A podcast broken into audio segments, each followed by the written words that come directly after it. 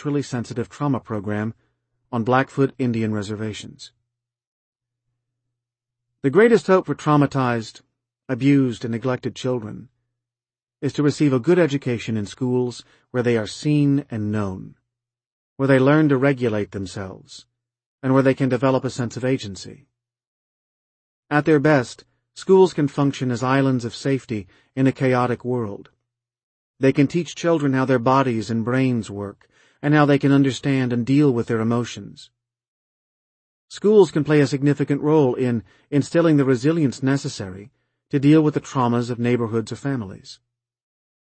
If parents are forced to work two jobs to eke out a living, or if they are too impaired, overwhelmed, or depressed to be attuned to the needs of their kids, schools by default have to be the places where children are taught self-leadership and an internal locus of control.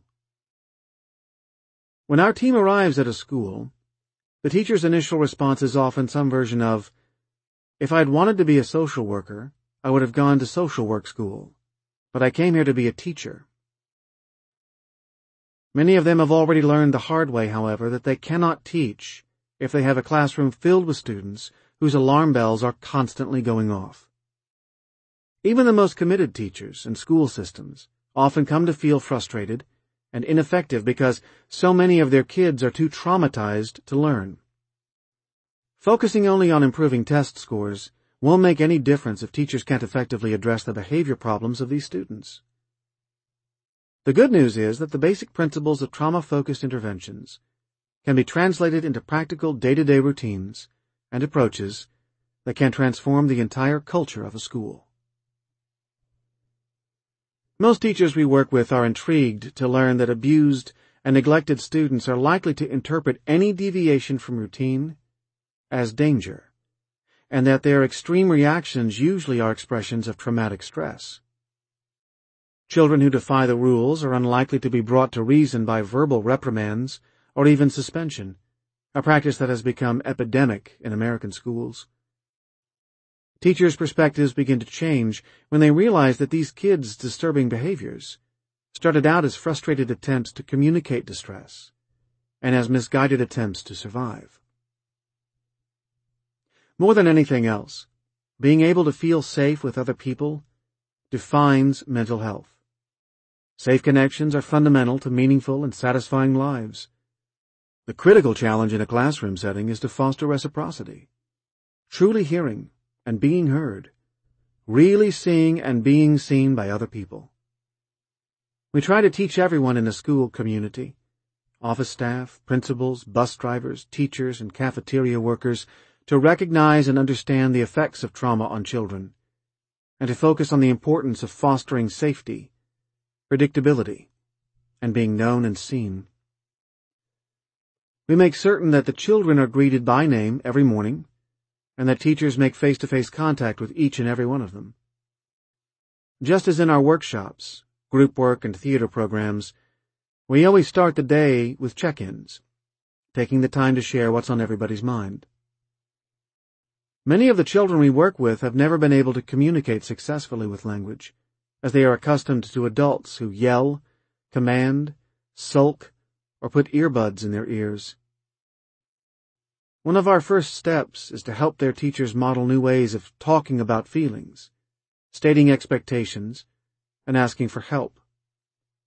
Instead of yelling "stop" when a child is throwing a tantrum or making her sit alone in the corner, teachers are encouraged to notice and name the child's experience, as in, "I can see how upset you are," to give her choices, as in, "Would you like to go to the safe spot or sit on my lap?" and to help her find words to describe her feelings and begin to find her voice, as in, "What will happen when you get home after class?" It may take many months for a child to know when it is safe to speak the truth, because it will never be universally safe. But for children, as for adults, identifying the truth of an experience is essential to healing from trauma. It's standard practice in many schools to punish children for tantrums, spacing out, or aggressive outbursts, all of which are often symptoms of traumatic stress. When that happens, the school, instead of offering a safe haven, becomes yet another traumatic trigger. Angry confrontations and punishment can at best temporarily halt unacceptable behaviors. But since the underlying alarm system and stress hormones are not laid to rest, they are certain to erupt again at the next provocation. In such situations, the first step is acknowledging that a child is upset. Then the teacher should calm him, then explore the cause and discuss possible solutions. For example, when a first grader melts down, hitting his teacher and throwing objects around, we encourage his teacher to set clear limits while gently talking to him. Would you like to wrap that blanket around you to help you calm down? The kid is likely to scream no, but then curl up under the blanket and settle down. Predictability and clarity of expectations are critical. Consistency is essential. Children from chaotic backgrounds often have no idea how people can effectively work together, and inconsistency only promotes further confusion. Trauma-sensitive teachers soon realize that calling a parent about an obstreperous kid is likely to result in a beating and further traumatization. Our goal in all these efforts is to translate brain science into everyday practice. For example, calming down enough to take charge of ourselves requires activating the brain areas that notice our inner sensations, the self-observing watchtower discussed in Chapter four. So a teacher might say, "Shall we take some deep breaths or use the breathing star?" This is a colorful breathing aid made out of file folders.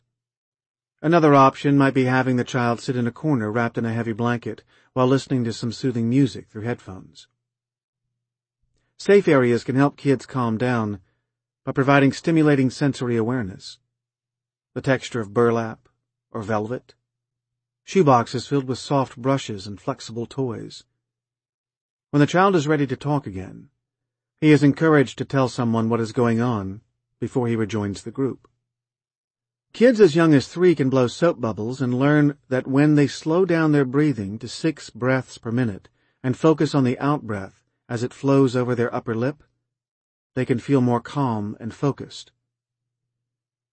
Our team of yoga teachers works with children nearing adolescence specifically to help them befriend their bodies and deal with disruptive physical sensations. We know that one of the prime reasons for habitual drug use in teens is that they cannot stand the physical sensations that signal fear, rage, and helplessness. Self-regulation can be taught to many kids who cycle between frantic activity and immobility. In addition to reading, writing, and arithmetic, all kids need to learn self-awareness, self-regulation, and communication as part of their core curriculum. Just as we teach history and geography, we need to teach children how their brains and bodies work.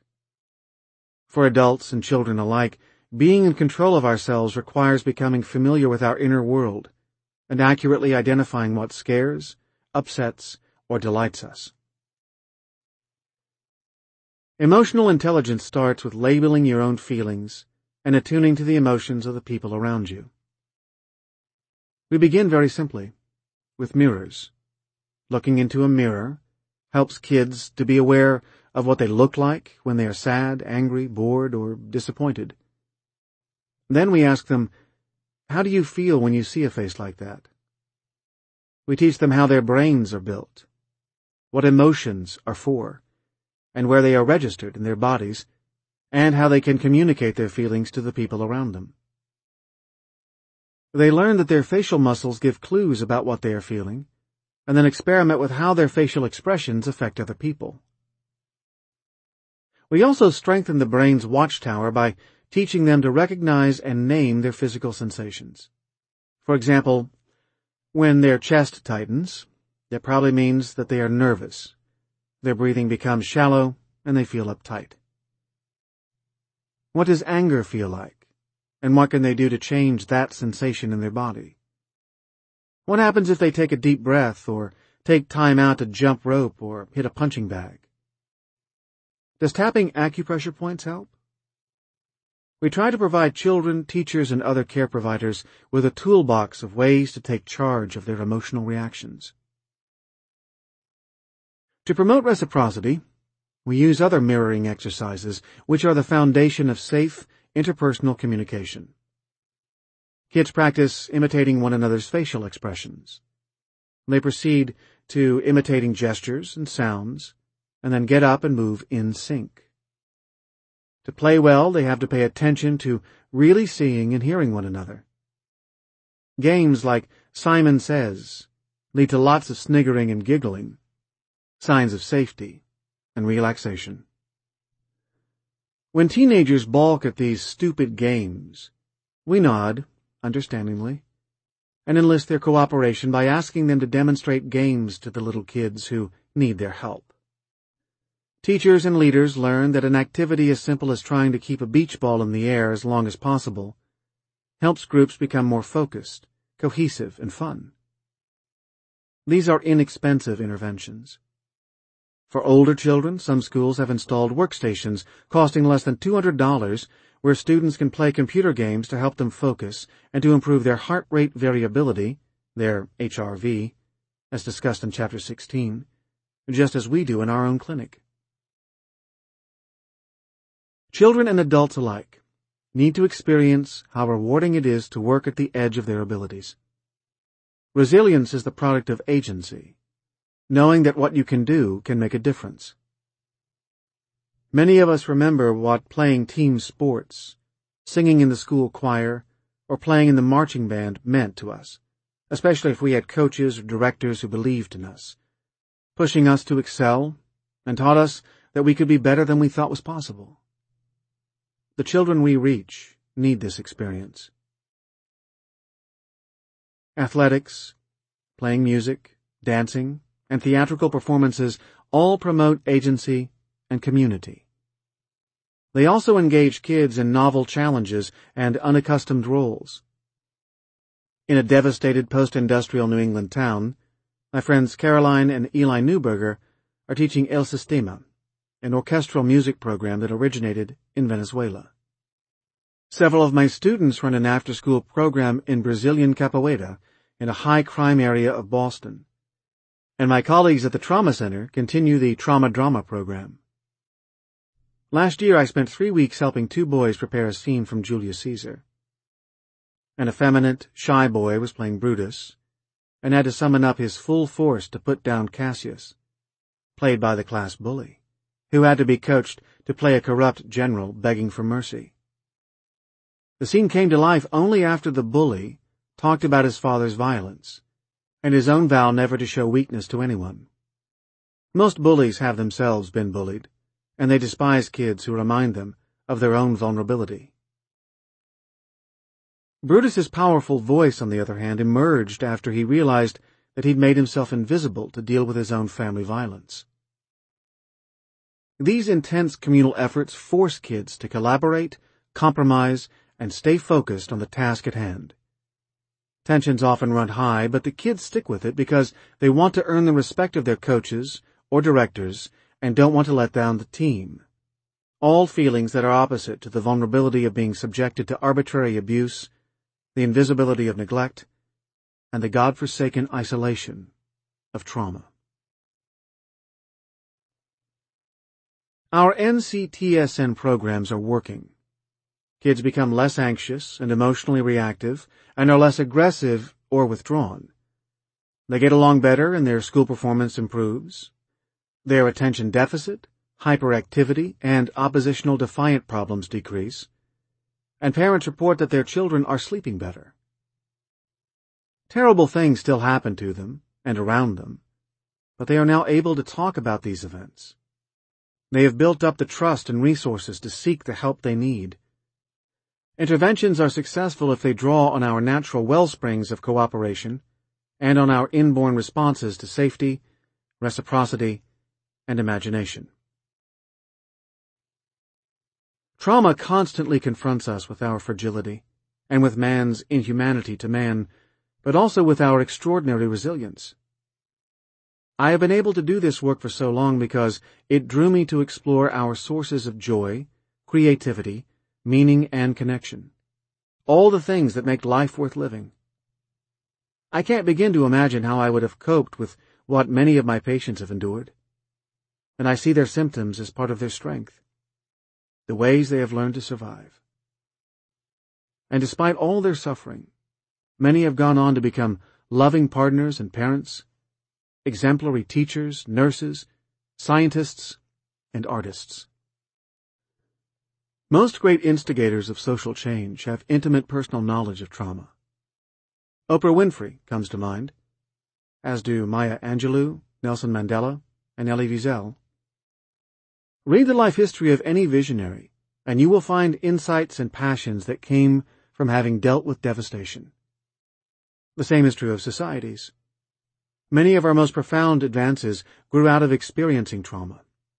The abolition of slavery from the Civil War, Social Security in response to the Great Depression, and the G I Bill, which produced our once vast and prosperous middle class from World War Two. Trauma is now our most urgent public health issue, and we have the knowledge necessary to respond effectively. The choice is ours to act on what we know. You've been listening to The Body Keeps the Score, Brain, Mind, and Body in the Healing of Trauma, by Bessel A. van der Kolk, M D, narrated by Sean Pratt. If you've enjoyed this audiobook and this performance, then please visit us at our website, gildan media dot com, where you'll find a wide selection of titles in business and finance, personal development, psychology, and much, much more. And thank you for being a Gildan Audio listener.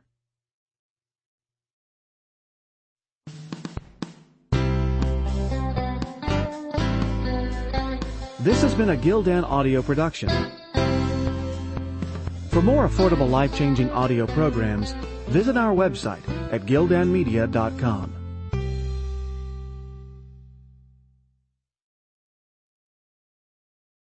Audible hopes you have enjoyed this program.